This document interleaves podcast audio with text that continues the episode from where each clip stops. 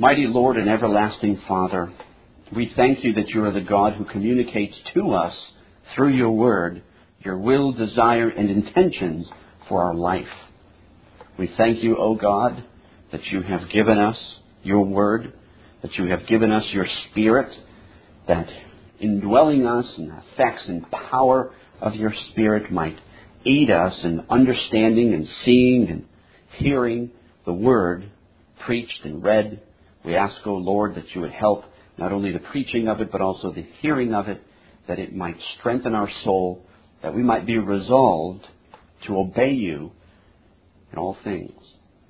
And we ask that you would help us to see the Lord Jesus Christ more clearly, that our focus might be upon God, might be upon Him, and that we would be resolved to be obedient to you according to your law, your statutes, and your commandments.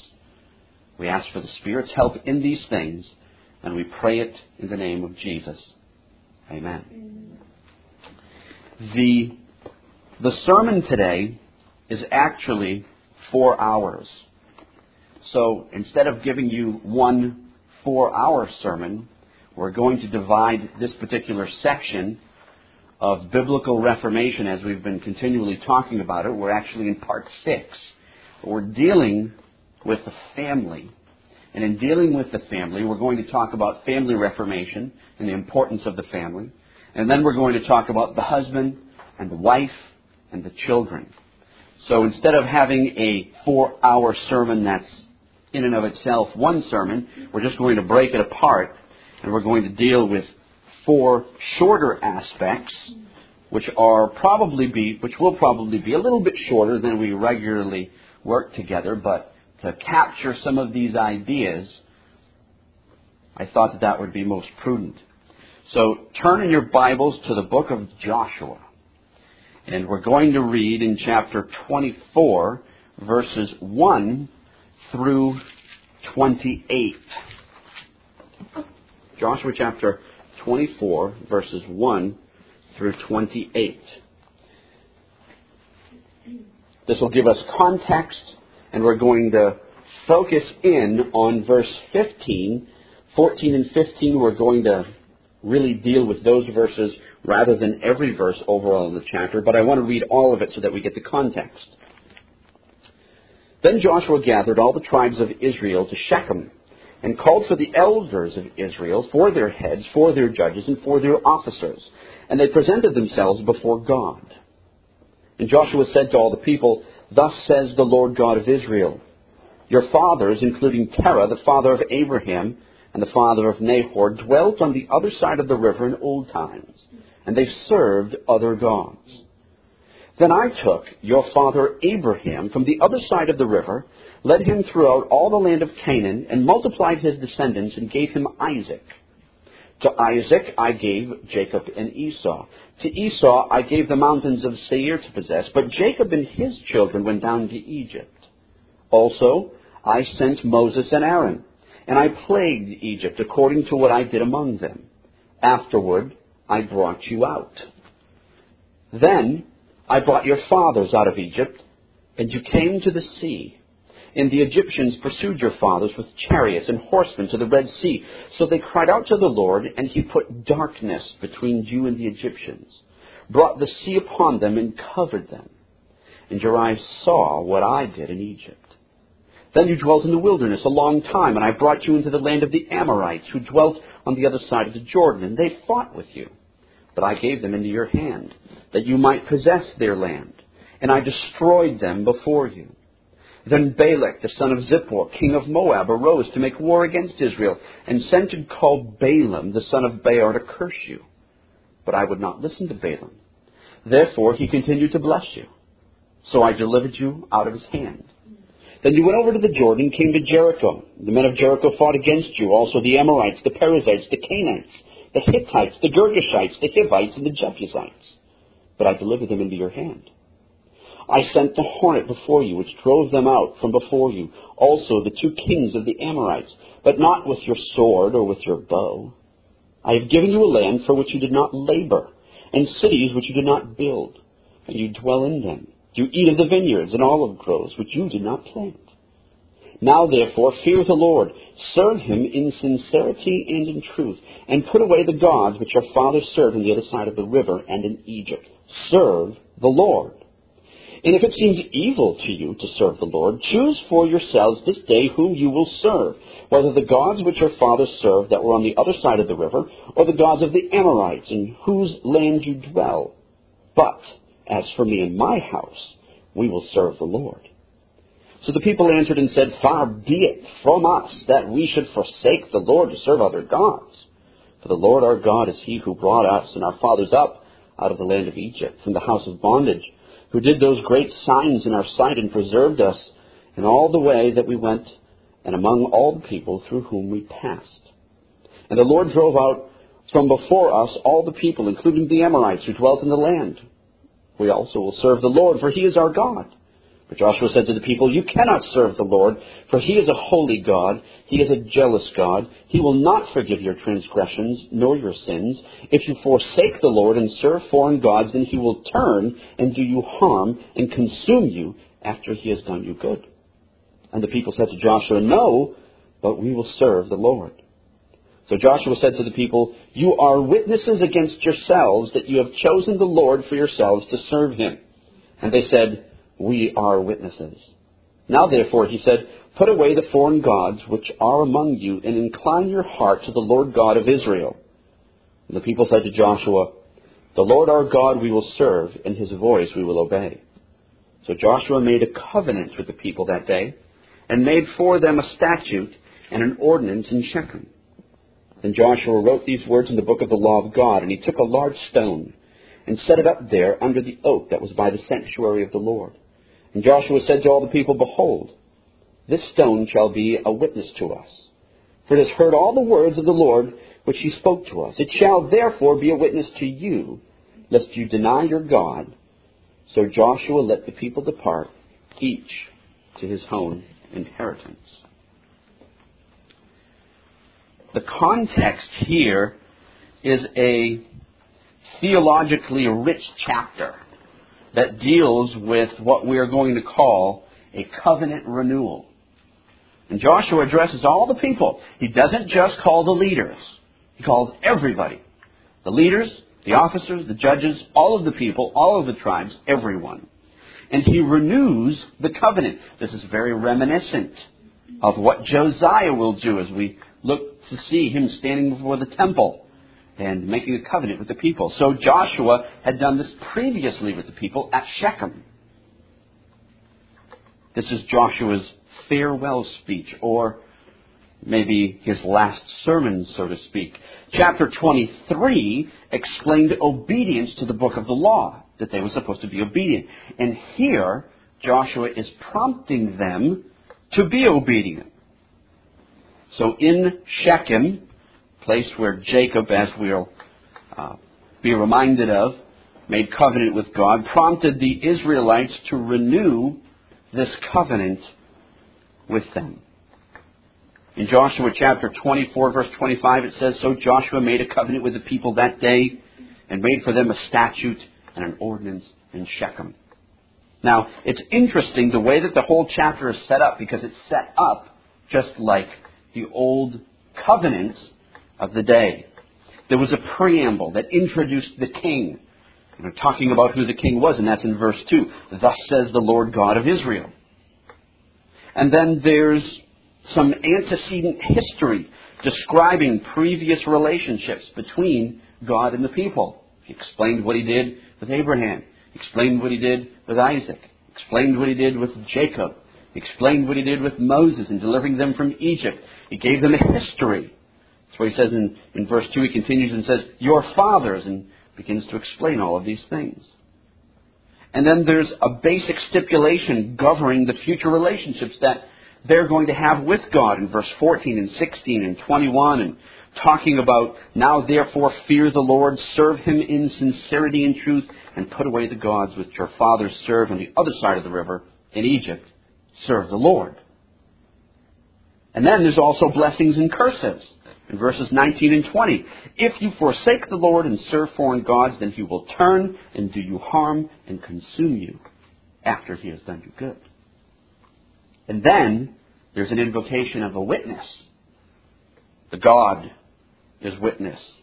The gods themselves would have regularly been witnesses against those who are entering into covenants in the day.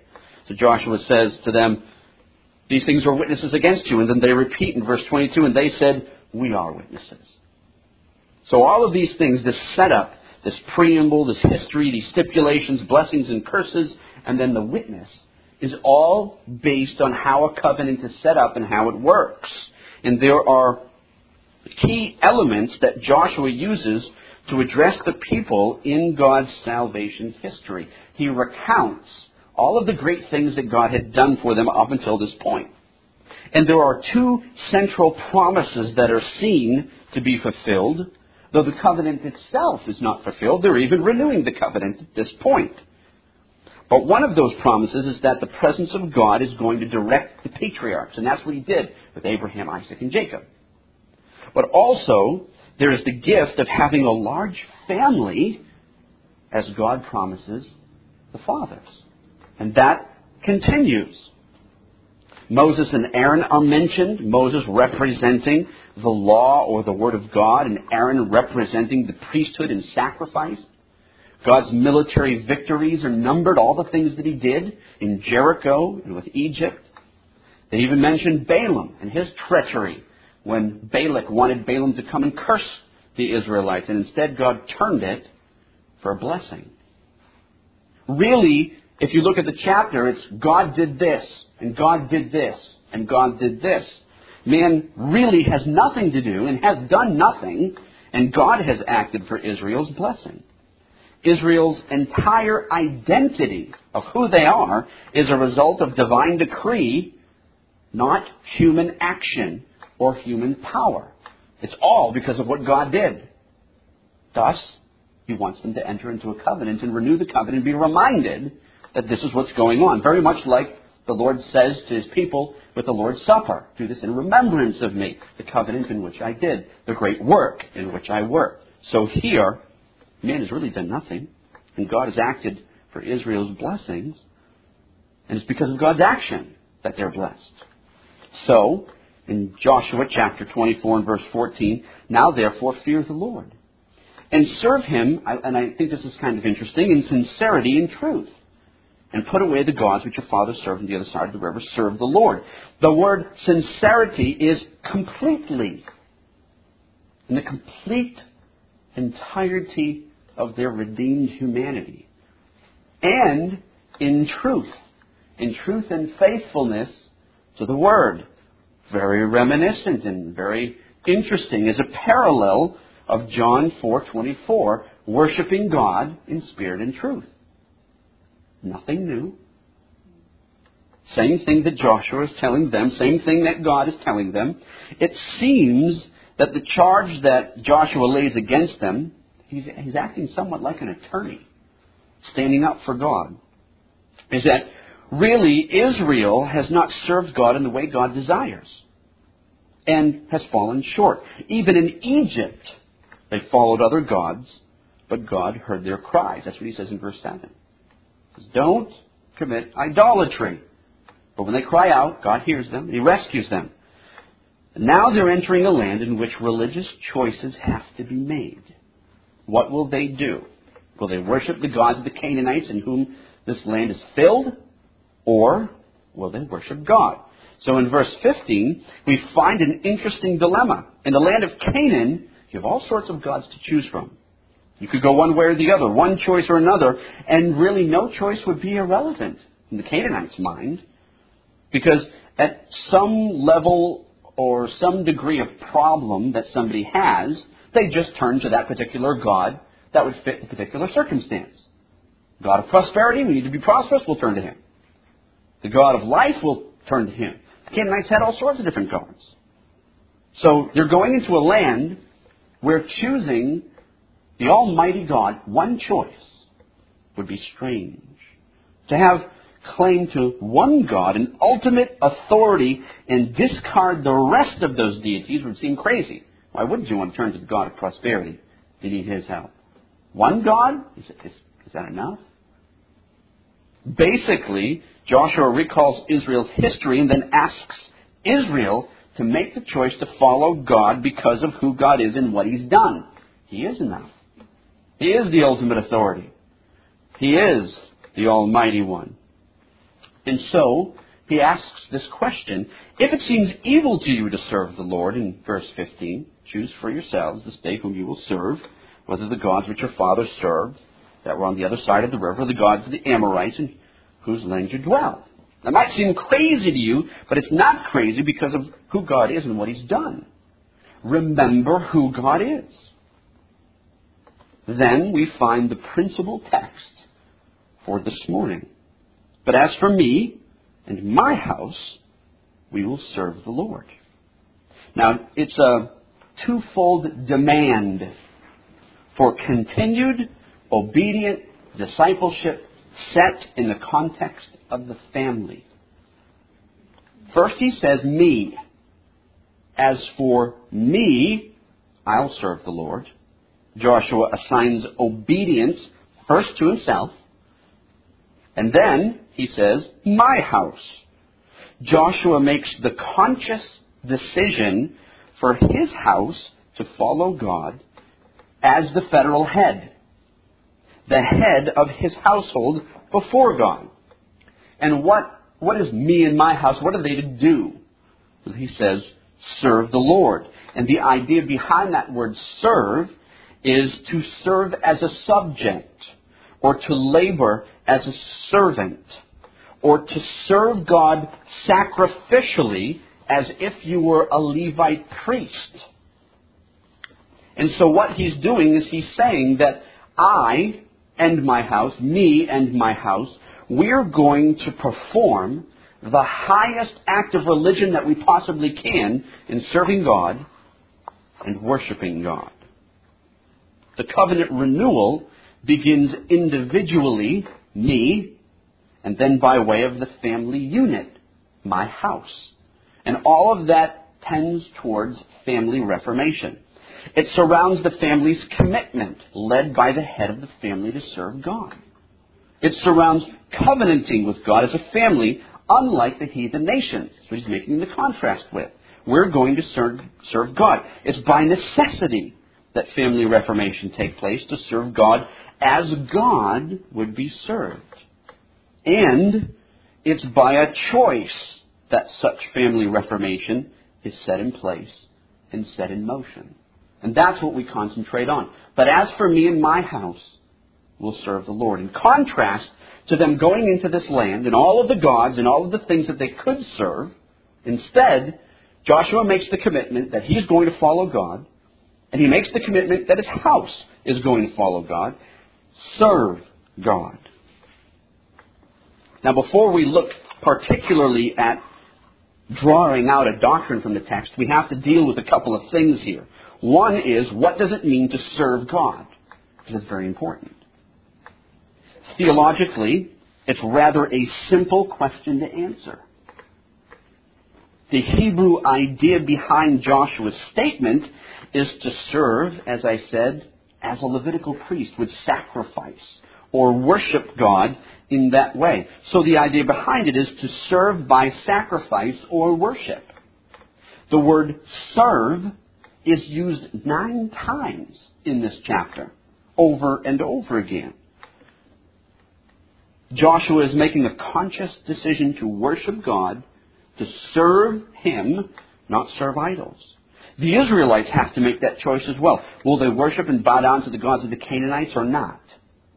Will they worship God instead? Will they serve Him? Serving God encapsulates the idea that this is the highest form of religious worship that can be accomplished. Let me give you a little survey, a biblical survey of a, of a number of verses utilizing this idea. Serve. Exodus chapter 7 and verse 16. People were in bondage. God calls them out. Why? What's the purpose of God removing them from Egypt? You shall say to him, The Lord, the God of the Hebrews, has sent me to you, saying, Let my people go, that they may serve me in the wilderness. In recapitulating the Ten Commandments and recapitulating the statutes and commandments of the people, Deuteronomy 6:13 says, You shall fear the Lord your God and serve him and take oaths in his name. Samuel, in his departure in 1 Samuel 12:24 says, "Only fear the Lord and serve him in truth with all your heart, for consider what great things he has done for you." Psalm 100 in verse 2 says, Serve the Lord with gladness. Come before his presence with singing. Serving is worshiping. Matthew chapter 4 and verse 10, and Jesus said to him, Away with you, Satan, for it is written, You shall worship the Lord your God, and him only you shall serve. Colossians chapter 3 and verse 24. Paul says, knowing that from the Lord you will receive the reward of the inheritance, for you serve the Lord Jesus Christ. Hebrews 9 and verse 14. How much more shall the blood of Christ, who through the eternal Spirit offered himself without spot to God, cleanse your conscience from dead works to serve the living God? Service is worship. And worship is done both privately by the family and publicly as we come together to worship corporately. Joshua is telling us, the Spirit of God is telling us, that family worship is critically important in the economy of God's saving work. Joshua did not say, we as a nation will serve God, or all of us as individuals shall serve God. Instead, he spoke covenantally. He spoke concerning the family. And as the federal head of his family, he first turned to his own life as to whether or not he was going to serve God, and then to his responsibility in leading his family his family would be as sanctified or led to serve and worship God only so far as Joshua was going to do that. As much as Joshua was going to lead and worship and serve God, so his family would. As for me, the federal head, and my house, those I lead, we're going to serve God. Now, God designed the family to be the foundational covenant unit this is where everything begins. Is God interested in individuals? Yes. But He's interested in individuals in the context of the family, because that's the unit that is covenantally set in God's history of salvation, even to now. Joshua laid the service and worship of God first on himself and on his family, and so desired that all the families of the tribes would do so as well. Like me, you should follow along. As for me and my house, we're worshiping God. We're serving God. We're not serving the idols. God has so set up the family that it remains as a catalyst to change and reformation both in society and the church. From the time that God placed Adam and Eve as a family unit in the garden, and all Adam's family or posterity fell with him, so God has continued to use the covenantal organization of the family all through salvation history. It is incontestable that God worked through families through Israel's salvation history. Abraham, Isaac, Jacob, Joseph, Moses, Joshua, up to this point right up to the coming of Christ, who is the fullness of the promise and covenant made with Abraham, as Zacharias and Mary say in Luke chapter 1, that he has blessed and fulfilled the promise made to Abraham. Both of them say that in Luke 1. And the book of Acts demonstrates that God works through families. Every instance that Luke records in Acts surrounding the salvation of groups of people revolve around something happening with families, or even calling into question what will happen now as a result of an individual's salvation and their family. What do you do with an Ethiopian eunuch who's part of the royal court who gets saved? It's part of the question that's left there that we're wondering about in the book of Acts. And because we see all through the, through the whole book of Acts that households are being saved. And households are coming into contact with covenant. The jailer's household, Cornelius' household, Lydia's household, all of these households. They're ushered into the church through covenant signs, both by circumcision and household baptisms. God has never and will never stop utilizing the foundational covenant unit of the family in his saving acts. Uh, until, of course, we go to glory. What is he after? Malachi says he's after godly seed. That happens in families. The family sets the environment that gives opportunity to the continual teaching of the Word and for prayer and supplication in serving God. That's where it starts. Just think about the Ten Commandments and who they're addressed to. Who are the Ten Commandments addressed to? Are they addressed to the nation of Israel? Not actually. They're addressed to covenant heads, to federal heads of their family. Listen to, like, for instance, Exodus 20, verses 8 through 10 about the Sabbath day. Remember the Sabbath day to keep it holy. Six days you shall labor. Well, who's you? And do all your work. But the seventh day is the Sabbath to the Lord your God. On it, you, whoever you is, shall not do any work. You, now ready? Or your son, or your daughter, or your male servant, you, or your female servant, or your livestock, or the sojourner who is within your gates.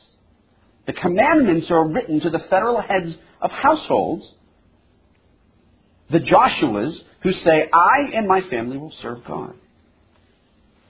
The family is a small government. It's structured with a head, a husband, a wife, and children with respective roles. The family is a small church. It's run like a little church, which is why elders first must rule their homes before they can rule the church, which is 1 Timothy 3 and Titus 1. If they're unable to get family worship accomplished in their home, they have no right in leading the worship in the church. The family is a little economic center. Wait until we get to the role of the wife in Proverbs 31 and all of the things that she does. Training of the family as responsible stewards of what God has given them is the task of the heads of households.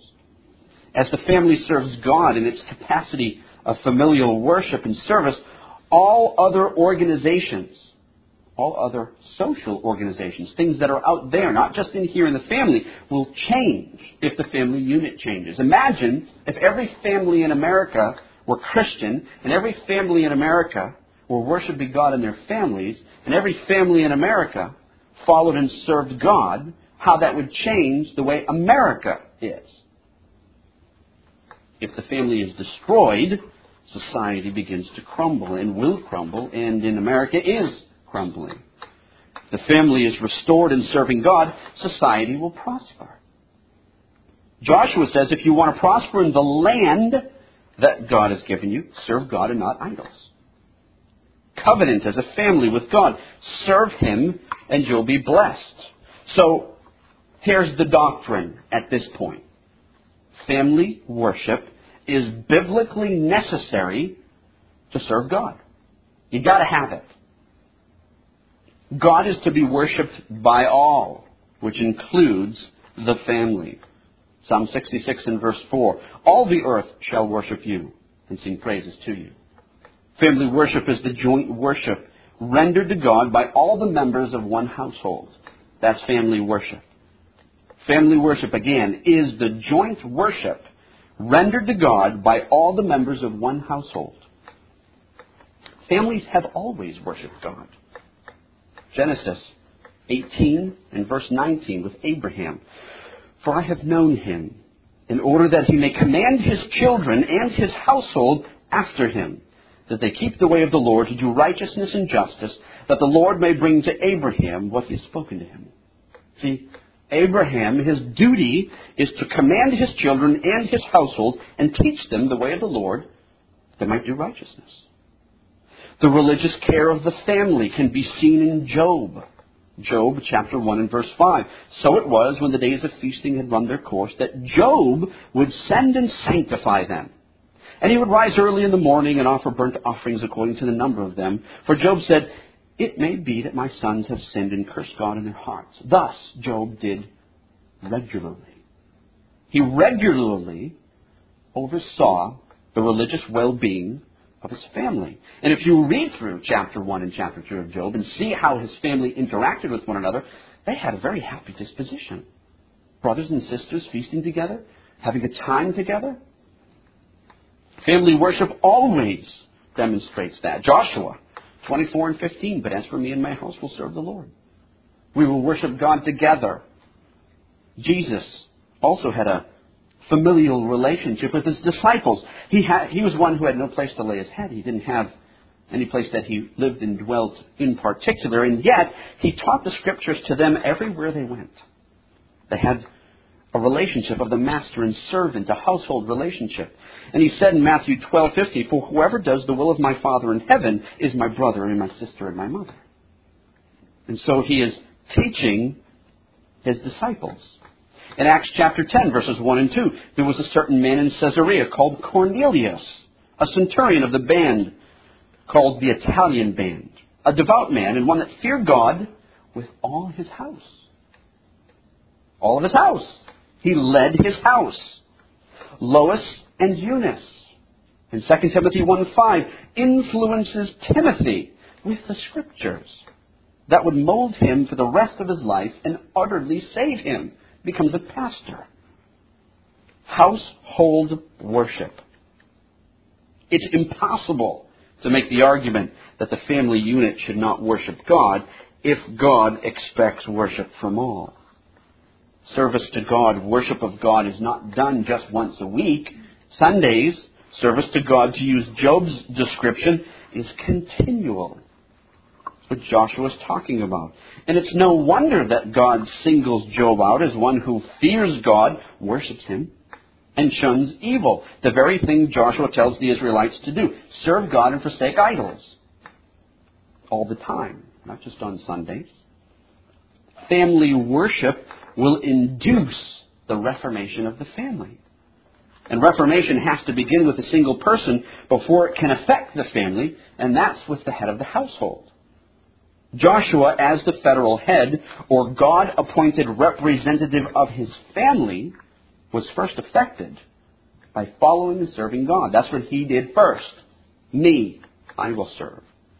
Only by his action to serve God can he, with any great solemnity at all, cause his family to joyfully serve God as well. It really only takes one obedient individual to effect reformation.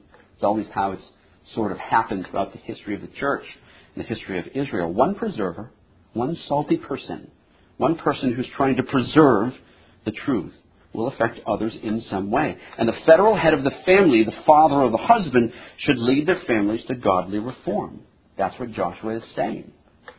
Unless for some reason the head of the household is an ungodly man, maybe a, a wife might be married to someone who is not saved, but the federal head, of which we will talk more about next week, specifically about him, should lead the family in reformation. God has given the federal headship to the man. The man is over the woman, he's over his family. He is the instructor of his family. You know, there's no passage in Scripture anywhere that says anything even remotely, you know, if he can't teach his family, then he should abdicate his duties to his wife or to somebody else. No place in Scripture that says that. Somebody says, well, you know, I married my wife, and she's much smarter than I am, and she's, she's been saved for 20 years. I've only been saved one year, and you're telling me that God expects me to, to serve and worship in my, in my family, and my wife no Yes, it's exactly what God is saying. God says that you, as the federal head, are the one who leads and serves and worships God and leads his family to do so. Observation shows that families which have no household worship are usually at a low degree in spiritual things. Families that perform religious worship, maybe even in a cold manner or a lazy manner, are little affected by it and the means of grace. They are.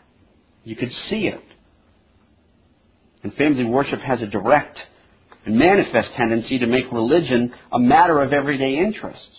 If the federal head of the family is on his family to think about spiritual things, then those are the things that they'll be thinking about. And so it makes religion of great interest in the family. The things of God should be the predominant influence in any Christian home. That's why family worship is necessary for family reformation. Now, in looking at this and applying it to us, Uh, this particular section, in terms of family, is relatively easy. No less in our day, no less right now, we should be saying, what's the choice we're going to make? In our own day, there is as much distraction from family worship and the things of God as in Joshua's day, or even more so. We have all sorts of things that distract us. It's much easier to choose to replace family worship with something carnal than it is to just go and have family worship, because family worship's hard. It's easier to watch TV or to plug in a video than to sit around the dinner table and worship God. It is. Much easier to let R.C. Sproul, you know, on the television, we plug in a videotape, watch that, than sitting down and having to have something that you have to say or prepare or pray or do something. You know, that's why dinner time, even in the history of American culture, was always an important time. The family comes together at dinner time to do something together. Even in Leave to Beaver days, you know, they were sitting around the dinner table talking. Well, dinner time is obviously an opportune time where all the family comes together. And historically, throughout the history of the church, it's always been the most opportune time to be able to do something for family worship. But prudence should dictate the best time. If dinner time is the best time, then, then use dinner time. Maybe it's early in the morning. Could be early in the morning. But whatever time, there has to be a time when the family comes together to be taught and to pray. But we have to make that choice as well. Just like Joshua was telling the Israelites. Will we serve the gods of the land, or will we enact family worship and serve God with our families? You've got to think about what what rules or influences our family. You know, sit down and make a list. What most influences our family? If you were to give an account right now before God for your family, would God be pleased with your piety and the piety of your household? What influences have you allowed into the home? And what influences need to be taken out of the home? Does your family have a regular and stable feeling of coming together to pray or to worship and serve God? Or don't they? Is it hit and miss? Is it regular? Is it stable? Would your family say that your house is well ordered? Imagine the day of judgment when the individuals of the house are judged for their family religion. Dad, I just never had a feeling of stability with family worship. You just weren't leading us.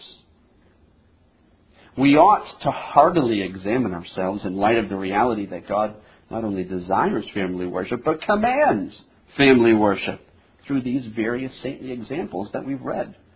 Easily we could go into each one of them and look at all the things that they did and have sermons specifically on each one of those passages, and that was just a brief overview. There are lots more. But if we neglect such worship, Aren't we neglecting what God has specifically said in His Word and the way that we're supposed to serve Him? We claim to be a Reformed church, but our church functions as a result of the piety of the family and the religious attitude of its members, which is made of individual families.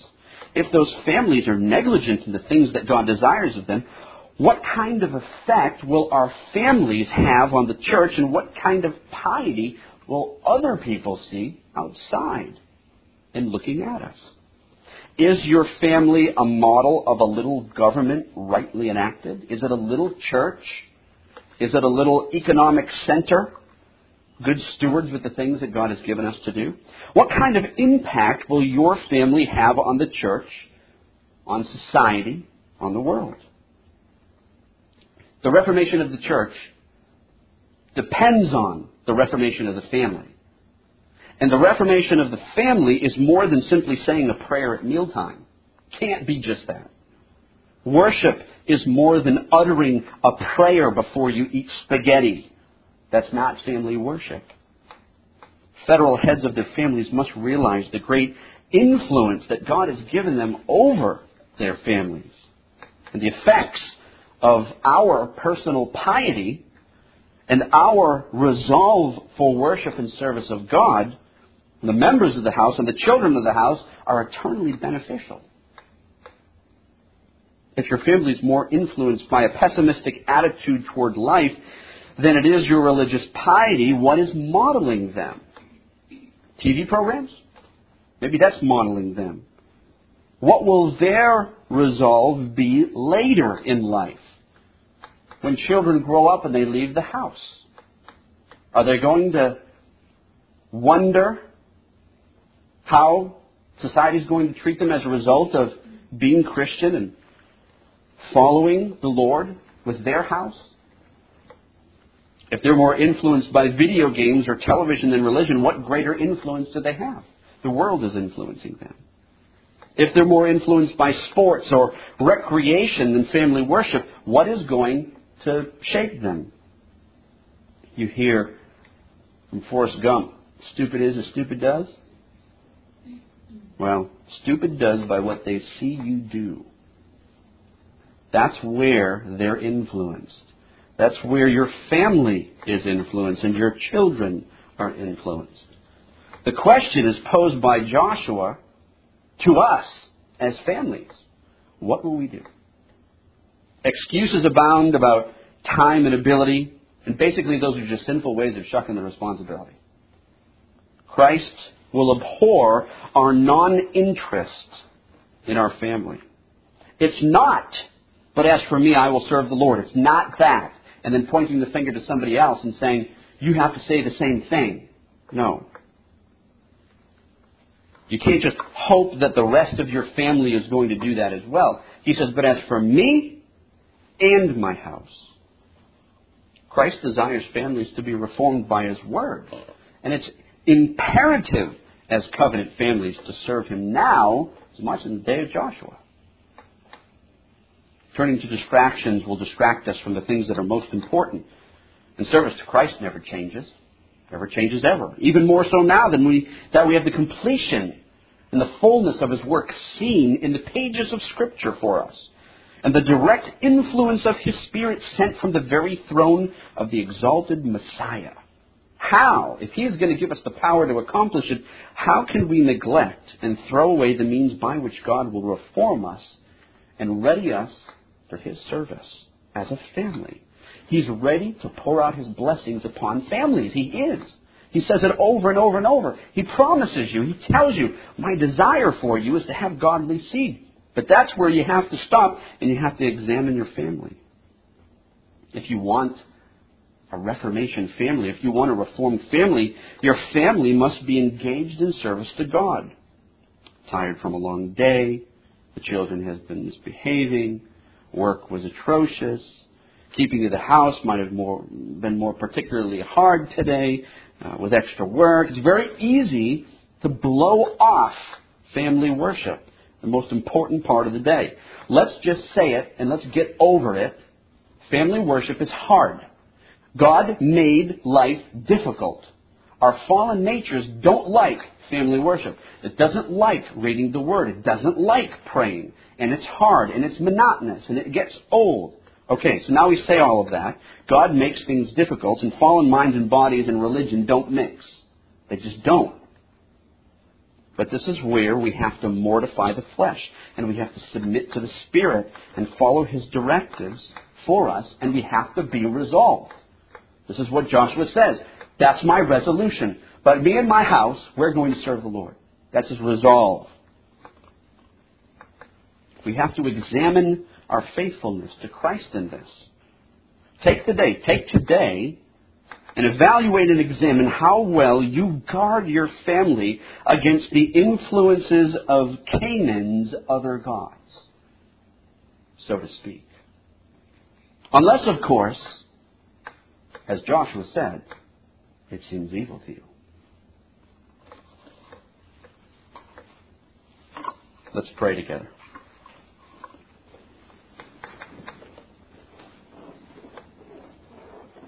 Mighty Lord, you have given us your word that directs us to serve, to worship you, to follow after you with all of our heart, all of our soul, all of our mind, all of our strength, in our families, not simply as individuals, me and my house. Where we fall exceedingly short in this, O God, for our continual, as Job did, our daily, evening, and morning sacrifices that we bring, pray that you would help us, O God, resurrect the power that we need Stir us up that we might worship you as a family should. Let us be reminded it is more important for family worship than to see the evening news. Let not the world, the gods of Canaan, crowd out that which we should be accomplishing before you. Help us, O God, to worship you as we should, as families, as covenantal units that you have organize and that you work your salvation and power through. We ask, O oh God, for your help in this. Especially send your Spirit. We need more of your Spirit that we might walk before you in this. And help us as we consider over these next few weeks not only the family as we have today briefly, but also the husband, the wife, and the children and their roles before you, that we might, O oh Lord, discover the Reformed family. We pray, O Lord, with all of these things that you would bless us and help us. We ask it all to be blessed in the name of the Lord Jesus. Amen. This Reformation audio track is a production of Still Waters Revival Books. SWRB makes thousands of classic Reformation resources available, free and for sale, in audio, video, and printed formats. Our many free resources, as well as our complete mail order catalog, containing thousands of classic and contemporary Puritan and Reformed books, tapes, and videos at great discounts, is on the web at www.swrb.com. We can also be reached by email at swrb at swrb.com, by phone at 780 450 3730 by fax at 780-468-1096 or by mail at 4710-37A Avenue, Edmonton, that's E-D-M-O-N-T-O-N, Alberta, abbreviated capital A, capital B, Canada, T6L3T5. You may also request a free printed catalog. And remember that John Calvin, in defending the Reformation's regulative principle of worship, or what is sometimes called the scriptural law of worship, commenting on the words of God, which I commanded them not, neither came into my heart, from his commentary on Jeremiah 7:31, writes, God here cuts off from men every occasion for making evasions, since he condemns by this one phrase, I have not commanded them, whatever the Jews devised. There is then no other argument needed to condemn superstitions than that they are not commanded by God. For when men allow themselves to worship God according to their own fancies, and attend not to his commands, they pervert true religion. And if this principle was adopted by the papists, all those fictitious modes of worship in which they absurdly exercise themselves would fall to the ground. It is indeed a horrible thing for the papists to seek to discharge their duties towards God by performing their own superstitions. There is an immense number of them, as it is well known, and as it manifestly appears. Were they to admit this principle, that we cannot rightly worship God except by obeying His word, they would be delivered from their deep abyss of error. The prophet's words, then, are very important when he says, that God had commanded no such thing, and that it never came to his mind, as though he had said that men assume too much wisdom when they devise what he never required, nay, what he never knew.